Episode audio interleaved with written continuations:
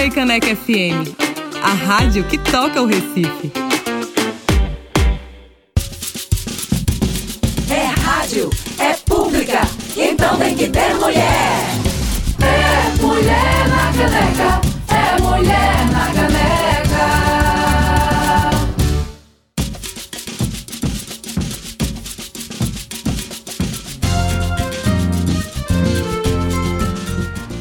Frei Caneca F M cento e um ponto cinco, muito boa tarde. Está no ar Mulher na Caneca, seu programa semanal de entrevistas sobre uma ótica feminista.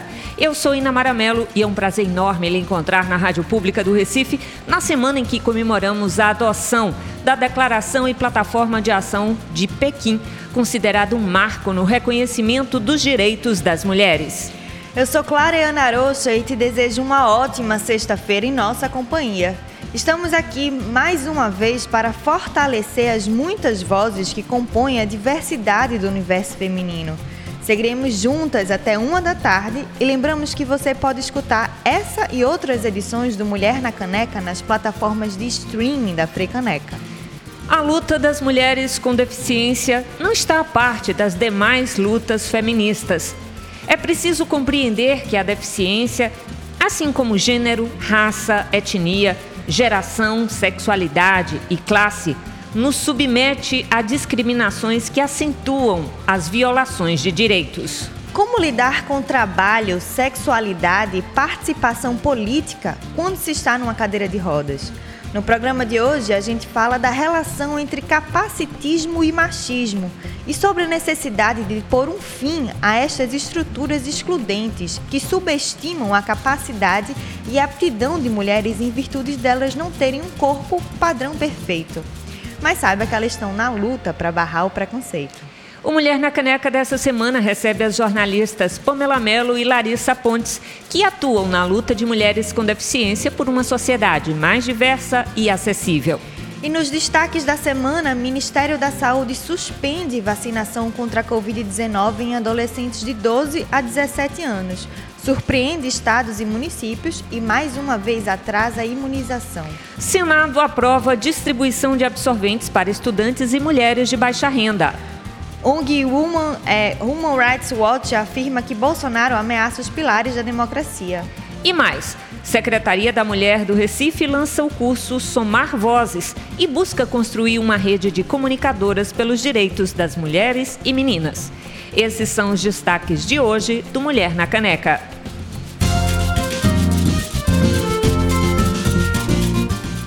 A gente já sabe que exclusão social é a mais profunda quando se combinam vários tipos de discriminação.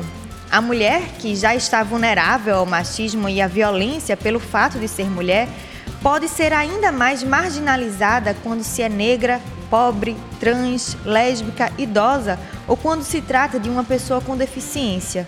Assim, muitas de nós deixam de ter acesso aos direitos básicos, como a saúde e a educação de qualidade, a liberdade e ao emprego digno. Segundo pesquisa do I B G E, seis vírgula dois por cento da população brasileira tem algum tipo de deficiência, mas menos de um por cento do total de empregos formais do Brasil são ocupados por P C Ds, a sigla usada para falar de pessoas com deficiência. E apesar das mulheres serem maioria também entre esta população, elas têm uma presença ainda mais reduzida que os homens quando se trata de mercado de trabalho. Em geral, mulheres com deficiência vivem isoladas em casa, sem que tenham a possibilidade de decidir se querem se relacionar, trabalhar ou constituir uma família. Daí a importância de ter o apoio e informação para que ela conquiste a autonomia e garanta o acesso à cidade, aos serviços e aos lugares de fala. Essa é uma luta que ninguém fica para trás.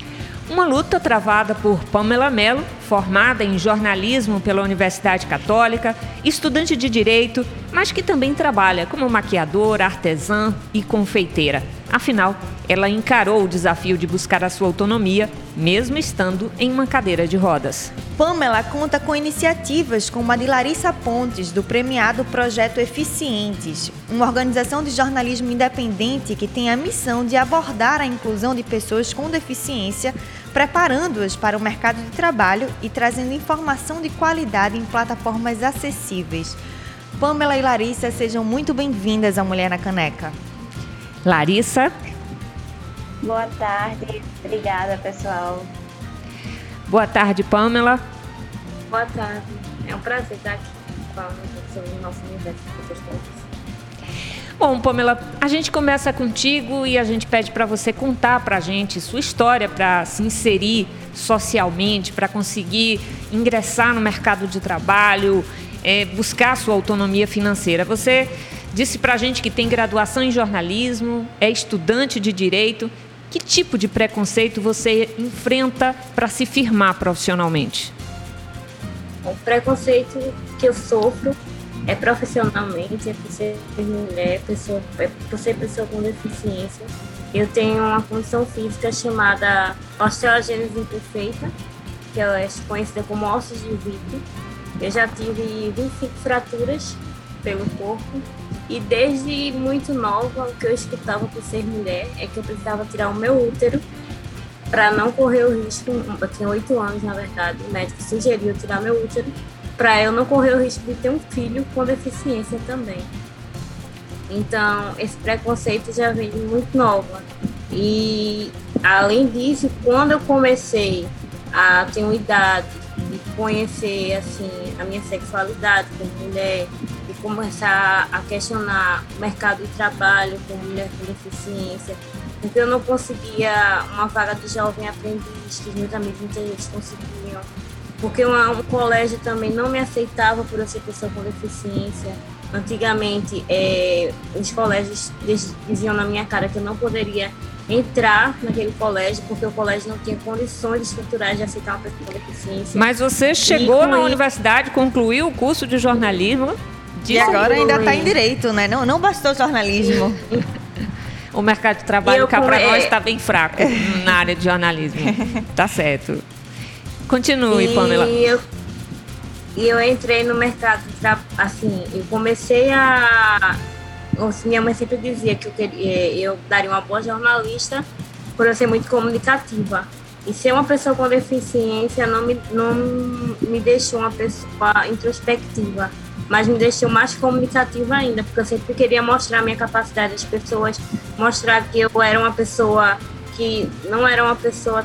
triste ou que não era incapaz de ser uma pessoa com deficiência. Aí eu disse, ah, eu vou fazer assim, jornalismo. E no começo foi bem complicado, porque muitas vezes as pessoas não acreditavam que eu tinha condições de entrar na universidade por, pela deficiência. E eu entrei na Universidade Católica por, por meio de bolsas, lá da UNICAP, e eu consegui fazer o curso. Eu fui a primeira estagiária com deficiência da Assembleia Legislativa de Pernambuco. Passei um ano e meio na rádio da Assembleia Legislativa. Eu gostei muito do universo, as pessoas da casa me trataram super bem lá. Outras pessoas que não eram da Assembleia, que viam, me viam lá e perguntavam, ah, mas ela é estagiária? Como assim ela é estagiária? As pessoas que trabalhavam lá têm que escutar que eu realmente era estagiária e que eu atuava como jornalista. Maravilha. As pessoas de fora. Elas estranhavam por como é que tinha um estagiário com deficiência. Nossa. Mas, infelizmente, foi.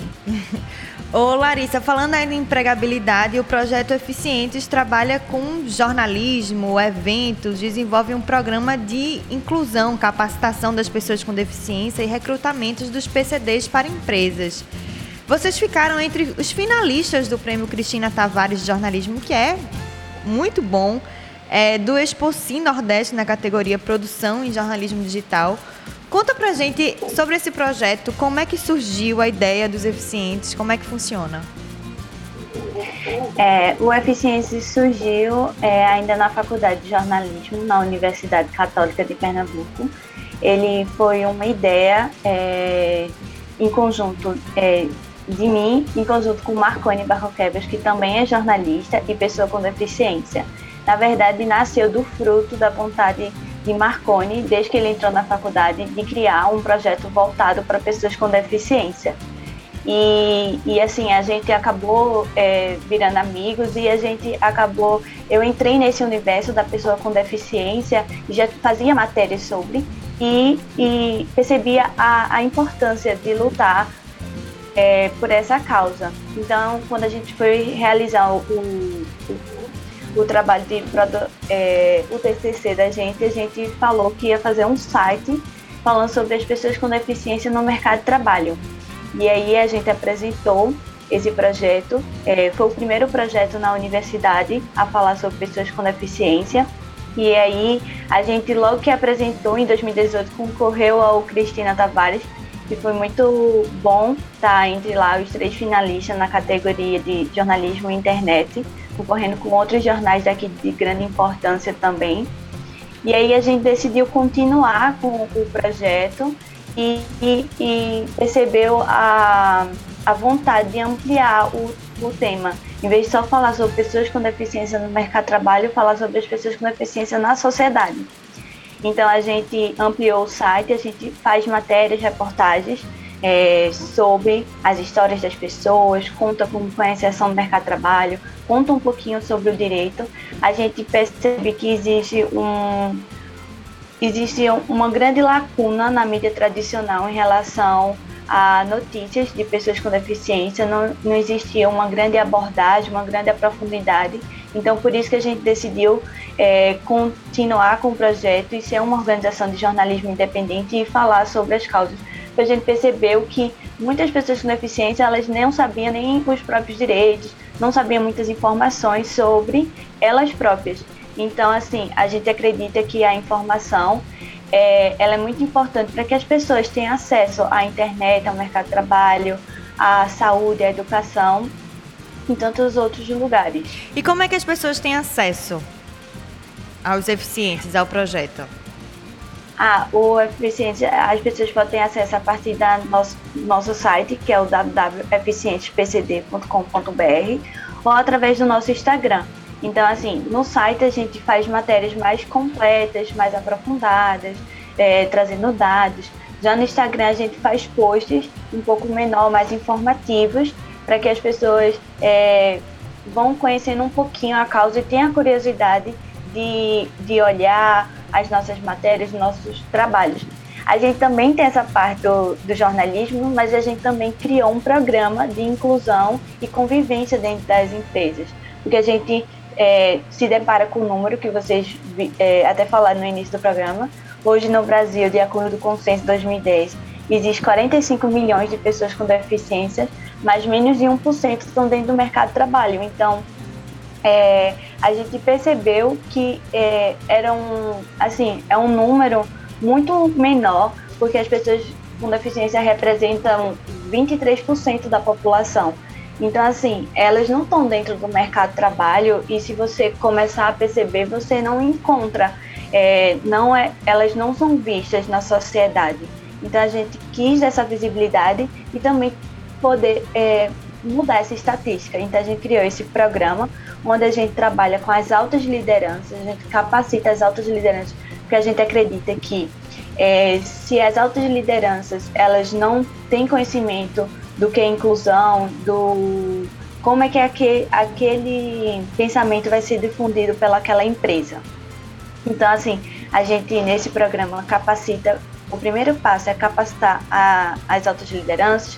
Depois a gente vê essa parte do ambiente da acessibilidade física e comunicacional, que é também muito importante. Depois a parte de R H, que é onde é, tem as vagas, é, como é que essas vagas são distribuídas, como é a chamada, como é que as empresas estão empregando as pessoas com deficiência, porque muitas empresas dizem assim, não, nós somos inclusivas, mas quando a gente vai ver na prática não é. Não tem nada, né? Não tem nada. Então, a gente queria falar sobre esse termo que é capacitismo, que significa destratar ou ofender uma pessoa por sua deficiência. Isso está muito relacionado ao mercado de trabalho, né? Mas são muitos os exemplos que estão no nosso cotidiano. Então, por exemplo, falar que alguém é cego por não cumprimentar outra pessoa na rua ou deu uma mancada por cometer um erro são expressões de capacitismo que nada mais é do que aquele preconceito que permeia as nossas relações sociais. Este debate ganhou evidência agora durante os Jogos Paralímpicos de Tóquio. Isso tem causado muitas reflexões sobre o assunto, tomou as redes sociais. Mas eu queria perguntar para a Pâmela, depois a gente volta com Larissa ainda sobre esse assunto. É, Quais os exemplos de capacitismo que precisam ser superados e que vocês é, lidam com isso no dia a dia? Pâmela. Tem vários, a nossa sociedade ela é capacitista, né? Tem vários tipos de capacitismo. É, a partir do momento que a gente quer, uma pessoa com deficiência, ela quer sair de casa e não consegue porque não tem uma, uma rua adaptada, não tem um, um transporte adequado. Transporte adequado. E o capacitismo está também dentro de casa, está na nossa, pode estar na nossa família.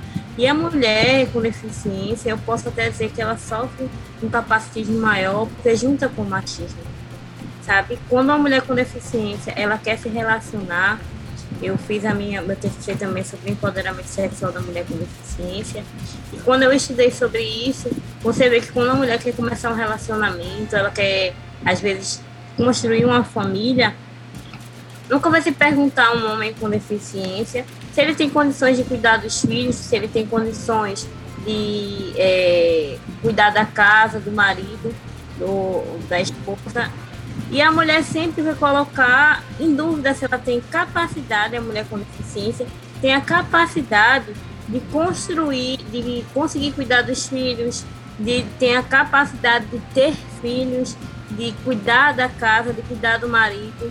E é, ser mulher com deficiência, é, a, quando a gente fala disso, a gente vê que não é só lavar um prato, não é só varrer uma casa.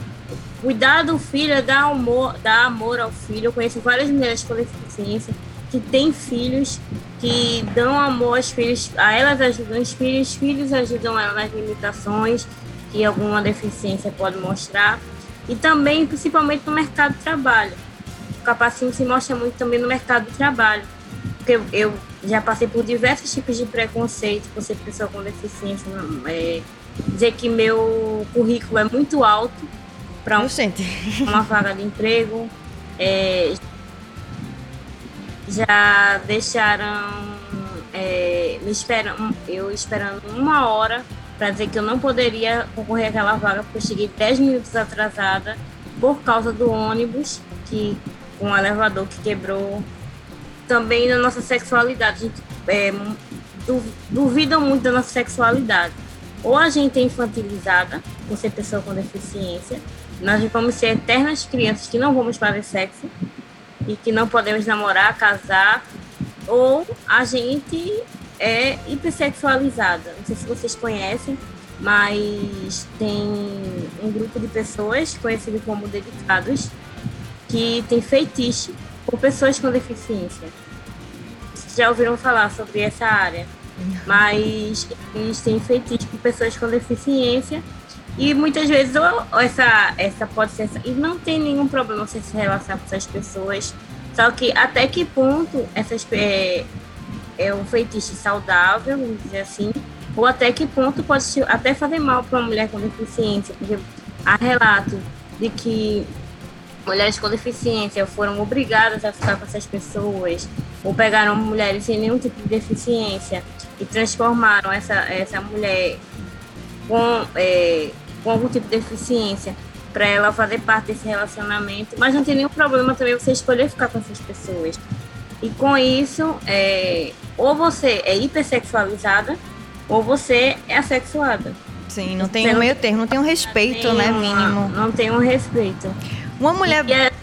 Diz, continua. Oi. Pode continuar. E, e uma pessoa, uma mulher com deficiência, ela sofre o capacitismo também, até quando a gente vê motéis em Recife.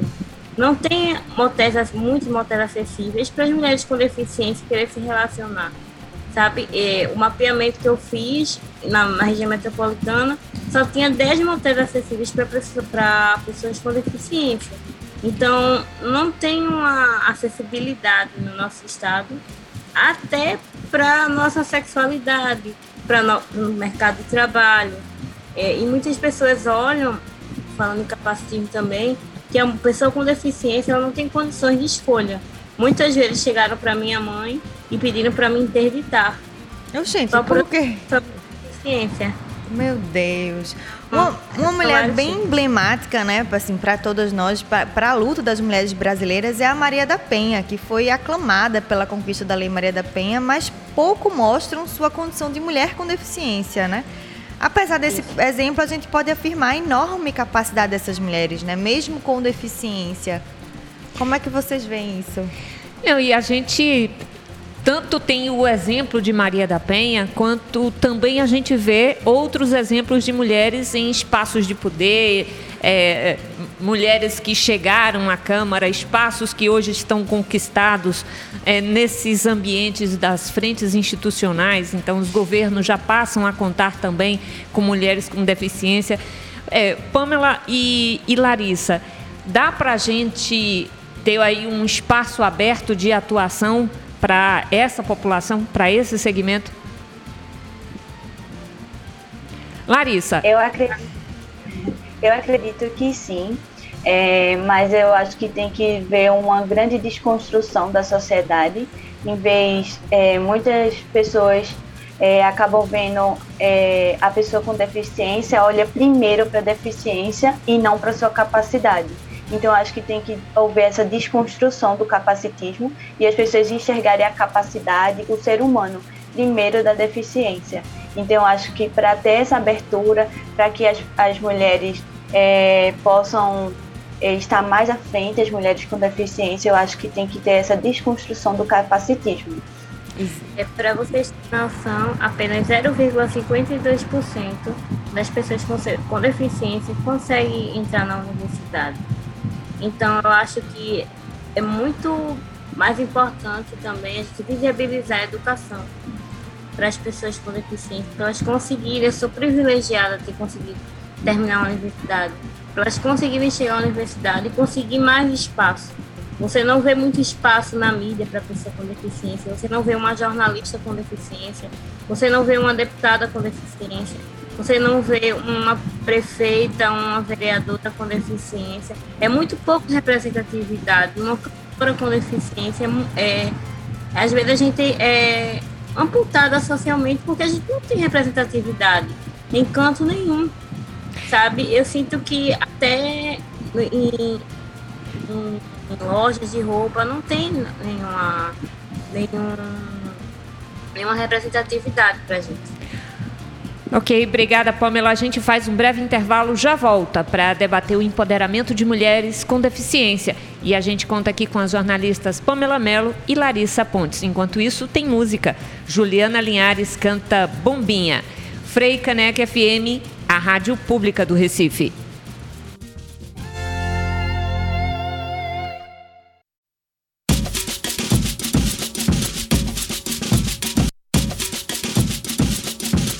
Este é o Mulher na Caneca, na Frei Caneca F M.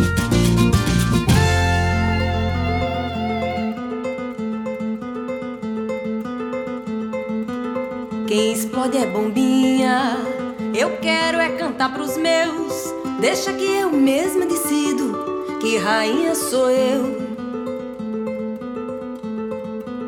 Do abraço forte, do reconfortar, rainha de tudo que quero, rainha de tudo que há. E não quero ir pra Marte, quero ir pro Ceará. Não vim aqui me exibir, eu vim aqui te buscar.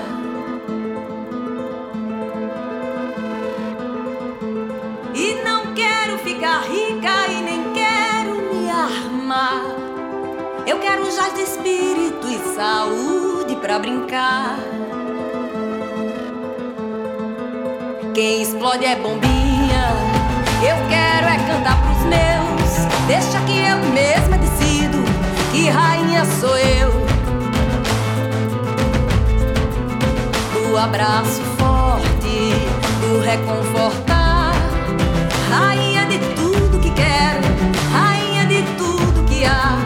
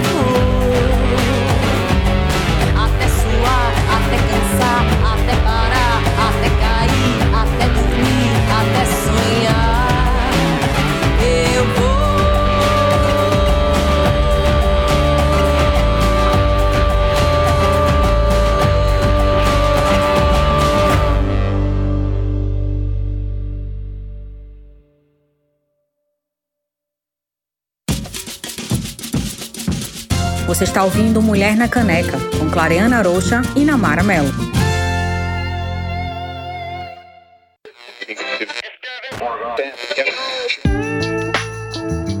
Frei Caneca F M, uma rádio na sua frequência.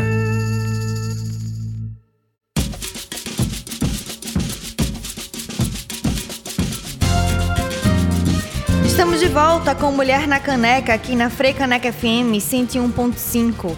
Nós acabamos de ouvir Juliana Linhares cantando Bombinha. Em nosso programa de hoje, a gente conversa sobre as lutas e desafios das mulheres com deficiência. Aqui com a gente, as jornalistas Larissa Pontes e Pâmela Melo. Bom, no primeiro bloco, a gente conversou sobre as dificuldades do ingresso de pessoas com deficiência no mercado de trabalho. E a gente aqui precisa lembrar da importância do benefício de prestação continuada, quer dizer, uma conquista É, das pessoas com deficiência, que está prevista na Lei Orgânica da Assistência Social, que garante um salário mínimo por mês, tanto ao idoso quanto à pessoa com deficiência. Mas, no final do ano passado, Bolsonaro editou uma medida provisória que restringia a concessão do benefício e poderia excluir quinhentas mil pessoas do programa, criando uma série de limitações. Eu queria perguntar para vocês qual é o impacto disso na vida das pessoas com deficiência, como é que essa população tem sido tratada no atual governo. Começo com Larissa. É, essa medida ela é bem, bem ruim para as pessoas com deficiência, porque é, as pessoas que recebem o B P C são pessoas com deficiência de baixa renda, então se elas não têm esse auxílio, é, É, elas acabam, acabam passando por muitas dificuldades, porque é, é um auxílio para ajudar a fazer os tratamentos. Então, assim, se a pessoa com deficiência é, de baixa renda não tem é, é o mínimo, né? É o mínimo necessário. Vai acabar, assim, é, tendo que parar de fazer algum, alguns tratamentos, e com isso a pessoa é, é assim... Quem é pessoa com deficiência não pode parar de fazer os tratamentos, porque é de grande importância para o corpo, é, sempre estar tá fazendo esses tratamentos com os médicos para que tenha uma evolução. Não que a deficiência vai é, parar de ter deficiência, mas existem grandes limitações que precisam é, desses tratamentos médicos. Então, assim, o governo Bolsonaro ele vem muito... É, que é, é destruindo alguns direitos das pessoas com deficiência que vem conquistando ao longo de, de, ao longo de vários anos. Então isso assim, é um grande retrocesso para a gente é, que luta pela causa da pessoa com deficiência. É, para vocês terem noção, a primeira legisla, a primeira Constituição que garante o direito da pessoa com deficiência foi em mil novecentos e oitenta e oito. Então assim, é, ver que algumas coisas estão sendo destruídas, É, estão sendo é, assim, sendo desfeitas é um grande retrocesso para a causa da pessoa com deficiência. Então, assim, a gente tenta combater de, de, de, de várias formas, e uma delas que foi uma grande pauta é, recentemente foi quando o ministro da Educação, né, falou que as pessoas com deficiência atrapalhavam é, na, nas escolas. E isso é assim...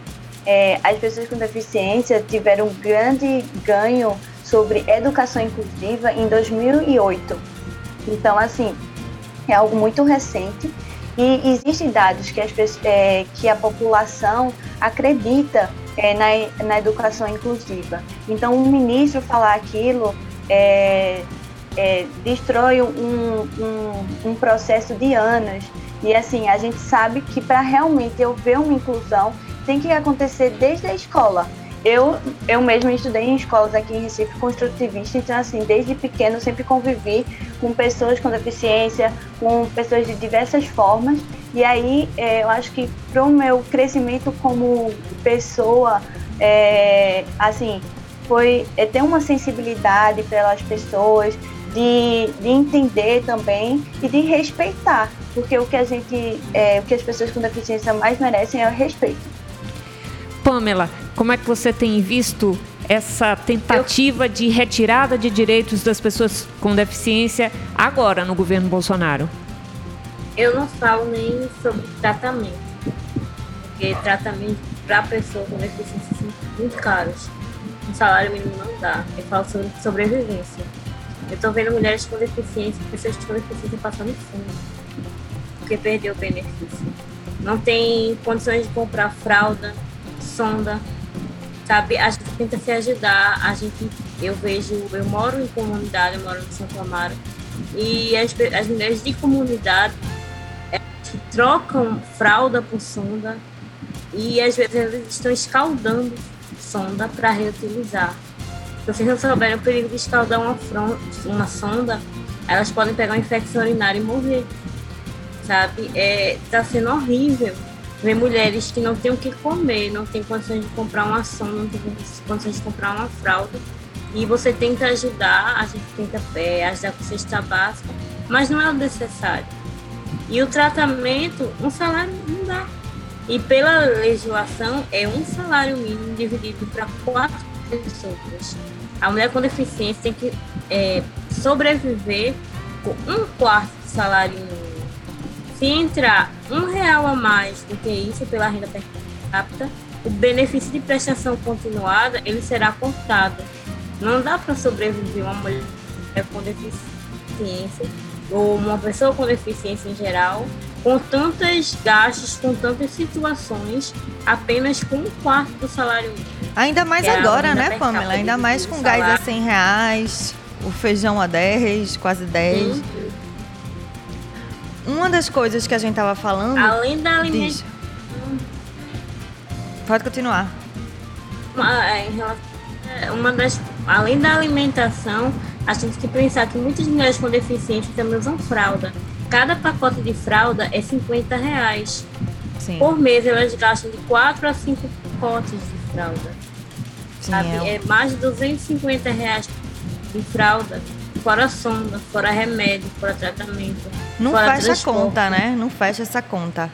Uma das coisas que a gente estava falando também no outro bloco era do número de notificações de violência contra as mulheres com deficiência, que é cerca de duas vezes maior do que o registrado contra homens, nas mesmas condições, segundo o Atlas de Violência de dois mil e vinte e um, que foi publicado esse ano pelo Instituto de Pesquisa Econômica Aplicada, o IPEA, e o Fórum de Segurança Pública. Para cada cem pessoas, cem mil, dez mil pessoas com deficiência intelectual, trinta e seis vírgula dois denunciaram algum tipo de violência em dois mil e dezenove. O número pauta para, é, salta para cinquenta e seis vírgula seis quando são consideradas apenas mulheres. Essa sobretaxa está associada de alguma medida às notificações de casos de violência sexual, segundo o relatório. Ou seja, a violência sexual ainda é um outro ponto de desigualdade? Sim. Se você for pensar, a violência contra a mulher com deficiência é, é muito grande ainda. E muitas vezes, quando uma mulher com deficiência intelectual, elas, muitas, muitas pessoas duvidam que elas estejam falando a verdade. Eu já tive situações de que, é, vi situações de que uma criança, uma, uma menina é, com deficiência intelectual, ela disse que estava sendo estuprada e ninguém acreditou nada. Até que viram as marcas no corpo dela e realmente é, chamaram a... todo o governo... A é, rede de proteção, né?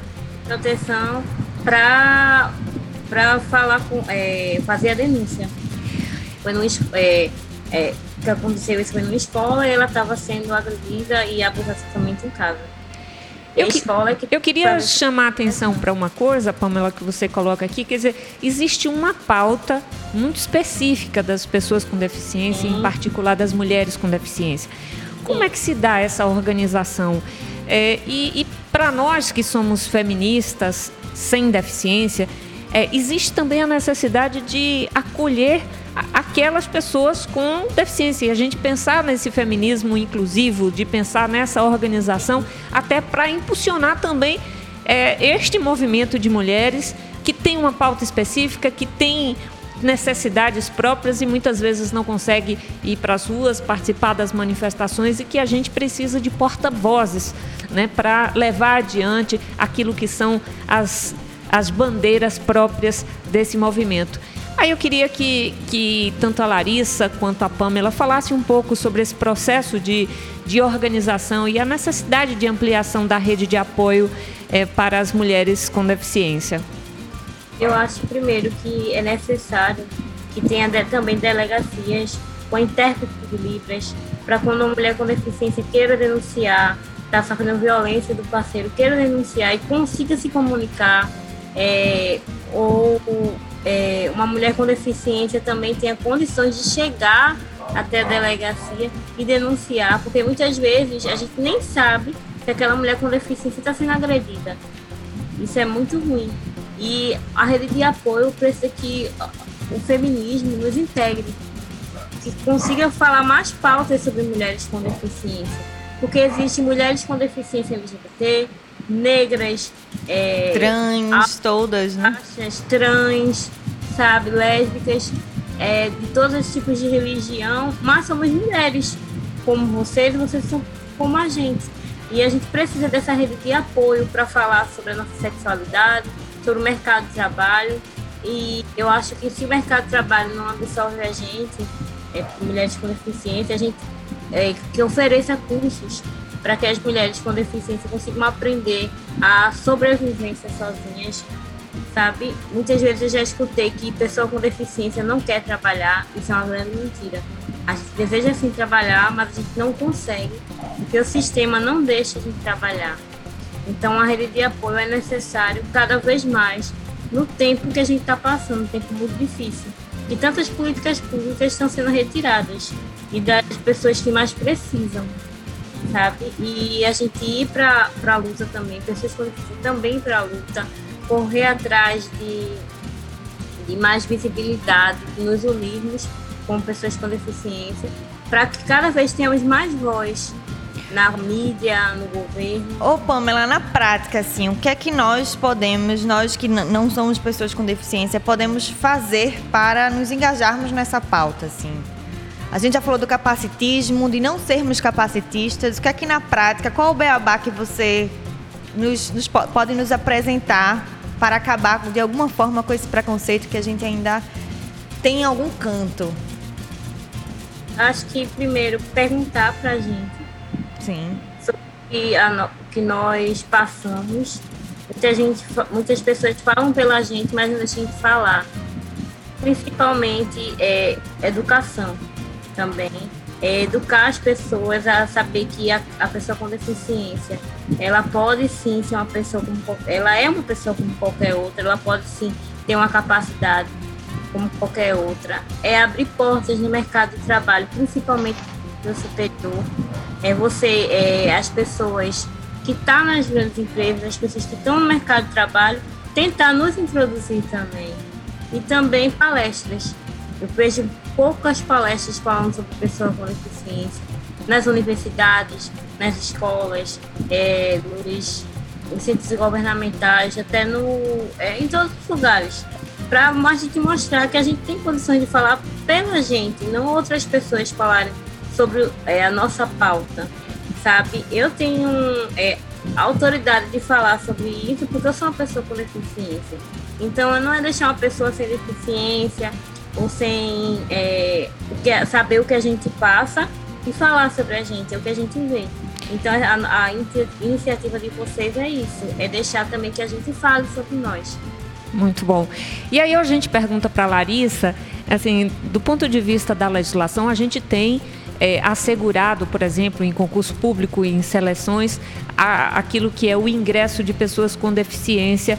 É, essa legislação, ela funciona, as empresas respeitam. Como é que se dá isso na prática, Larissa? Oh, é, a legislação é a lei de cotas, que é, as empresas com mais de cem funcionários, elas são obrigadas a contratar pessoas com deficiência.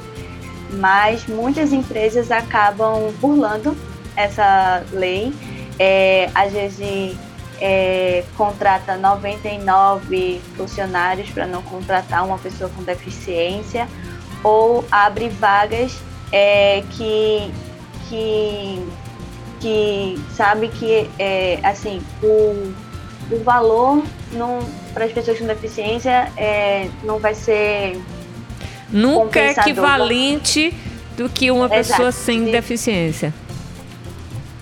Exato, eu quero pagar menos, tipo assim, muitas empresas acabam só querendo pagar um salário mínimo para as pessoas com deficiência, independente da função dela. Muitas dessas funções são funções de subemprego, não que subemprego são trabalhos ruins, mas existem pessoas é, com deficiência capacitadas. Um desses exemplos é a Pâmela, que quando chega no, traba- no mercado de trabalho diz, não, seu currículo é muito alto. É, quem já viu tipo, um currículo ser muito alto ser algo ruim para o mercado de trabalho? Hoje o que as empresas mais pedem é que você seja bem capacitado, tem várias... Multiprofissional é, quase, né? Exato. E aí, é, justamente, acabam falando isso para ela porque ela é pessoa com deficiência. Então, é, aí acontece a discriminação é, e... Um, uma das coisas que a gente criou o programa realmente é porque tem que haver essa conscientização é, de, dos grandes empresários que, é, é, que as pessoas com deficiência elas são capazes de estar no mercado de trabalho e exercendo funções de altas lideranças, de cargos de gerência. Claro, principalmente claro, em nível superior. Não existem vagas para pessoas com deficiência quando a gente fala de nível superior. Vaga para nível médio, né, Lauren? Exatamente. É, esse final de semana eu estava lendo um, algumas coisas de pessoas com deficiência que escreveram, e uma das coisas que, que tinha se falado é que é, é proibido você destinar, tipo assim, ah, essa vaga é para pessoa com deficiência. Se você abre uma vaga para jornalista, para o administrativo, qualquer pessoa pode se inscrever. Pode concorrer, pessoas com ou sem deficiência, mas muitas empresas elas não têm essa visão, é, acabam dizendo, não, essa vaga não é para você, não é destinada para você, porque quando elas abrem a vaga, elas olham para a deficiência, ah, o que essa pessoa, vamos dizer assim, ah, uma pessoa, é, o que ela pode exercer, ah, ela vai atender o telefone, ah, ela vai fazer, digitar alguma coisa, e assim, é, muitas pessoas com deficiência, elas têm a capacidade de exercer é, outras funções em vez de ser algo... É, algo muito é, básico, técnico, né? Assim, muito básico. Tá aí, Pâmela, para provar que sim, não é? Pâmela e Larissa, muito obrigada pela participação de vocês no Mulher na Caneca. Foi um prazer conversar com vocês. Parabéns pelo trabalho que vocês estão desenvolvendo no dia a dia, lutando pelos direitos das mulheres com deficiência. Boa sorte na jornada e voltem sempre. Nossos microfones estarão sempre abertos para vocês. E claro, a gente quer ouvir o recadinho final de Pâmela e de Larissa para a nossa despedida. Eu agradeço muito por vocês darem voz a gente, por mostrar que é o nosso trabalho, por mostrar que mulheres com deficiência, pessoas com deficiência têm voz. Exatamente. A voz é sua, a gente só abre os microfones. A voz é toda sua. E a gente pode falar sobre as nossas pautas, sobre as nossas dificuldades e o que, as dificuldades que estão crescendo por causa do que está acontecendo no nosso país. Eu agradeço muito. Eu espero que eu encontre um Brasil sem capacitismo um dia, sem, com mais visibilidade para pessoas com deficiência, com mais acessibilidade, com menos preconceitos, sabe? Eu acredito, eu acredito num país que eu consiga entrar numa vaga de emprego sem uma pessoa me perguntar se eu sou uma pessoa com deficiência ou não, e ver a minha capacidade. Exatamente. Agradeço muito por essa oportunidade. A gente é que agradece, eu Larissa. Eu queria agradecer a oportunidade do convite de poder falar um pouquinho aqui sobre a eficiência e poder compartilhar um pouquinho do nosso conhecimento com vocês. E que a gente possa impactar mais pessoas com deficiência e possa mudar essa realidade a, do Brasil, que é uma realidade ainda muito difícil, e que é um trabalho de formiguinha e que, eu, que a gente consiga chegar lá. Muito obrigada a vocês, e a gente encerra essa entrevista com o Ana Marim, cantando Mapa Astral. Frei Caneca F M, a rádio pública do Recife.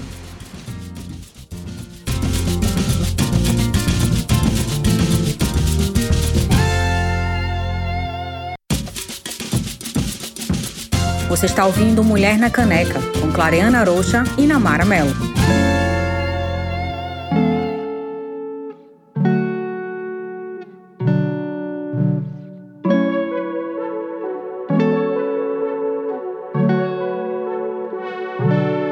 Já faz três noites que eu não paro de pensar naquela tarde que eu disse que ia te deixar. Lembrei de você, lembrei de você, lembrei de nós nós dois. Nunca deu certo, então melhor deixar pra lá. Guardei aquele filme só pra assistir contigo.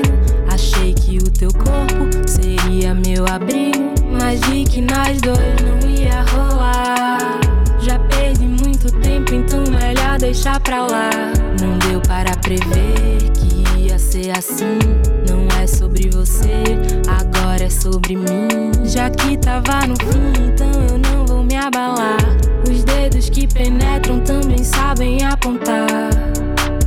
Vem me olha com desespero, tira a roupa, puxa meu cabelo. Mas tem coisas que eu não esqueço. Vai embora, vai sem medo. Vem me olha pelo espelho, senta que vou rebolar primeiro. Mas tem coisas que eu não esqueço. Vai embora, vai sem medo.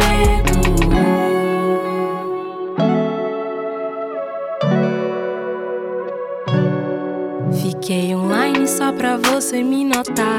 Juntei muitas palavras, mas não consegui falar. Queria que você viesse me dizer que quer ficar comigo, mas melhor deixar pra lá.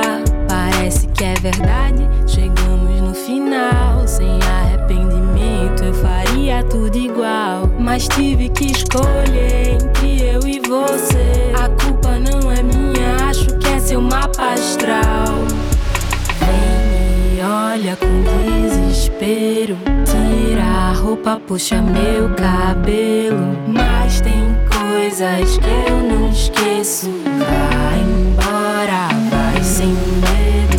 Vem me olha pelo espelho, senta que vou rebolar primeiro. Mas tem coisas que eu não esqueço. Vai embora, vai sem medo.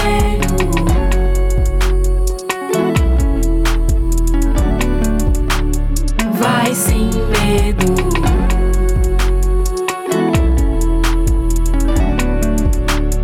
Vai sem medo.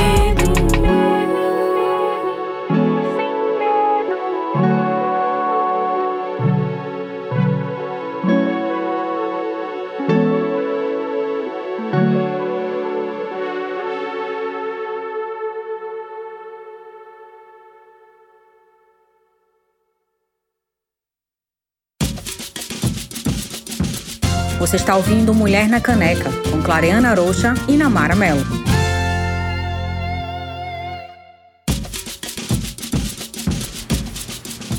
Estamos de volta com Mulher na Caneca, aqui na Frei Caneca F M cento e um ponto cinco. Nós acabamos de ouvir o Ana Maim cantando Mapa Astral.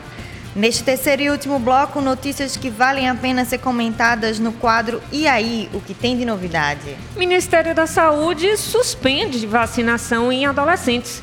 O ministro Marcelo Queiroga suspendeu ontem a vacinação contra a covid dezenove para adolescentes de doze a dezessete anos sem comorbidades ou privados de liberdade.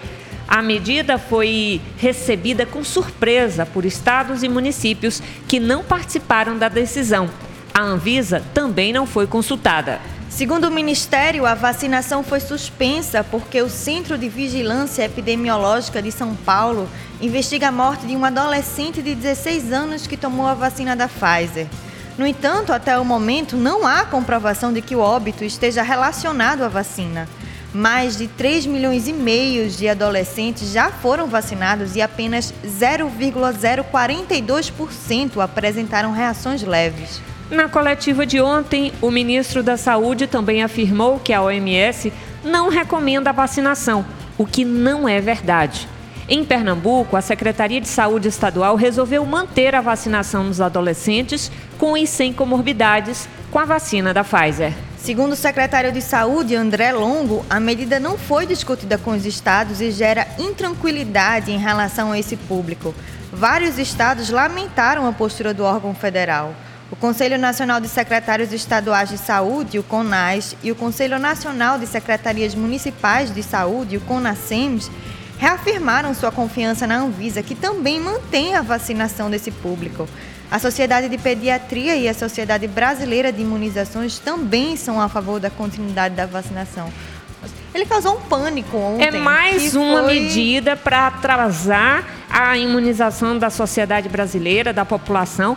E outra coisa, na verdade, gerando desconfiança sobre a vacinação. Quer dizer, tem um caso em que você sequer existe a... a informação, comprovação a comprovação de que estaria relacionada à vacinação, e a gente tem uma medida de, deste porte atrapalhando aquilo que é o, o progresso é, da imunização no Brasil, né? E na coletiva ontem ele falou coisas assim inacreditáveis. Primeiro que o Brasil estava cheio de vacina. Como é que está cheio de vacina? Só tem quarenta por cento da população, quer dizer, nem chega a quarenta por cento da população vacinada. Com as duas doses. Com as duas doses. E diz que as mães estavam loucas para vacinar seus filhos. Quem é que não está louco para se vacinar? Só ele, né? Que, que não está louco. É, é impressionante. A outra notícia é que a ONG, a ONG Human Rights Watch afirma que, peraí, afirma que Bolsonaro ameaça os pilares da democracia. A organização não governamental divulgou na quarta-feira um relatório no qual afirma que o presidente Jair Bolsonaro ameaça os pilares da democracia brasileira. O documento lançado no Dia Internacional da Democracia justifica a posição com base nos ataques que Bolsonaro fez ao Supremo Tribunal Federal, nas alegações de fraude eleitoral, sem provas e nas violações da liberdade de expressão. A ONG diz que o presidente tem um padrão de ações e declarações que parecem destinadas a enfraquecer os direitos fundamentais, as instituições democráticas e o Estado de Direito no Brasil. O documento relembra uma série de comportamentos do presidente que levaram a essa conclusão. O foco está nas manifestações realizadas no feriado de sete de setembro, quando ele discursou para milhares de apoiadores em atos de Brasília e em São Paulo. Ainda na quarta, os partidos de oposição ao presidente Jair Bolsonaro eh, já se reuniram em Brasília, fecharam um acordo pela convocação unificada de atos no dia dois de outubro a quinze de novembro. Afinal de contas, né, Clariana? A gente precisa garantir a unidade, uma frente ampla que possa barrar esses desmandos. Eu acho que a imagem... A democracia, no mínimo, né? Que possa garantir uma democracia no país, primeiramente.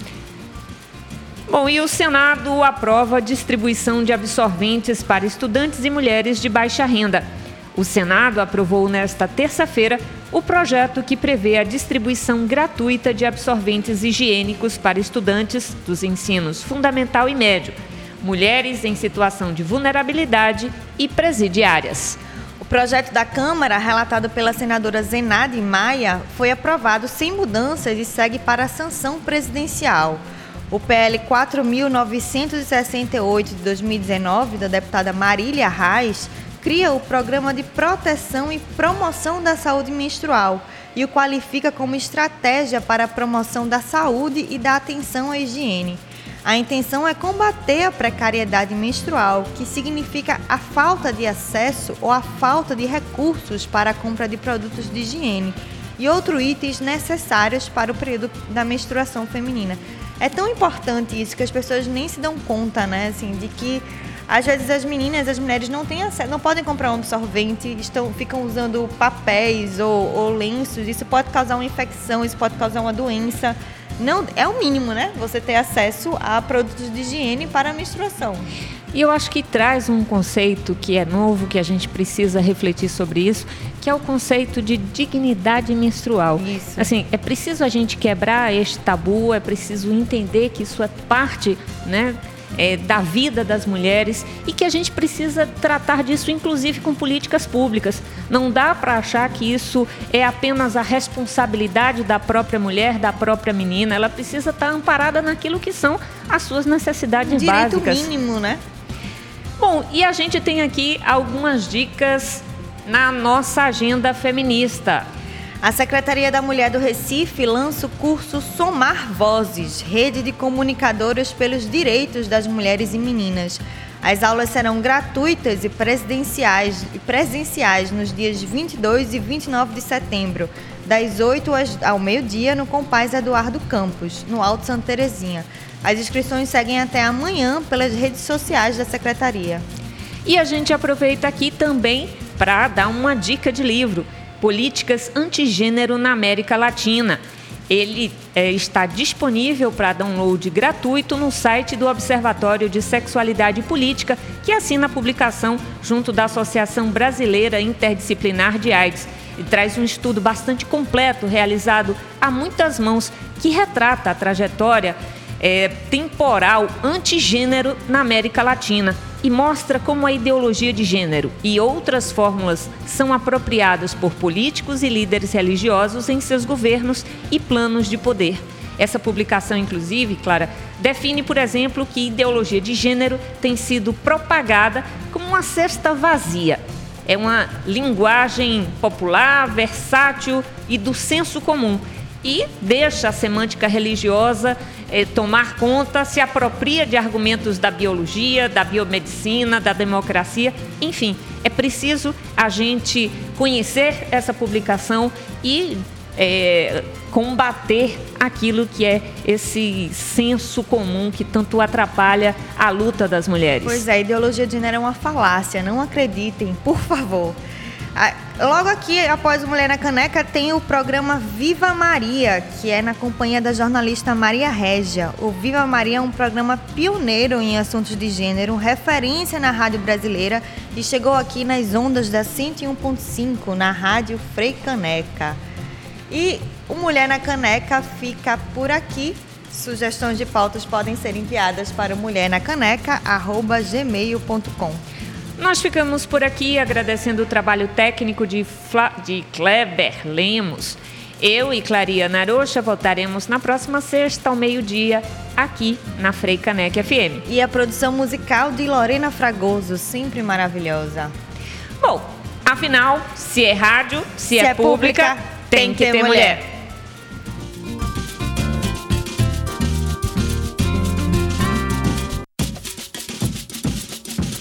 Este é o Mulher na Caneca, na Frei Caneca F M.